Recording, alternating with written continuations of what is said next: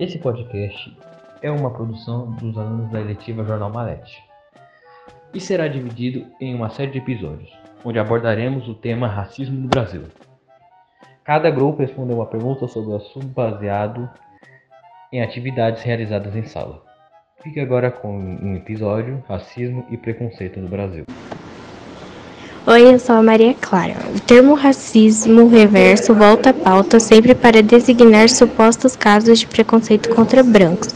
Tal entendimento não é admitido por ativistas e estudiosos, afinal, configura-se como uma forma de desvirtuar o foco do efetivo enfrentamento à desigualdade racial no país, que assola negros, indígenas e outros grupos.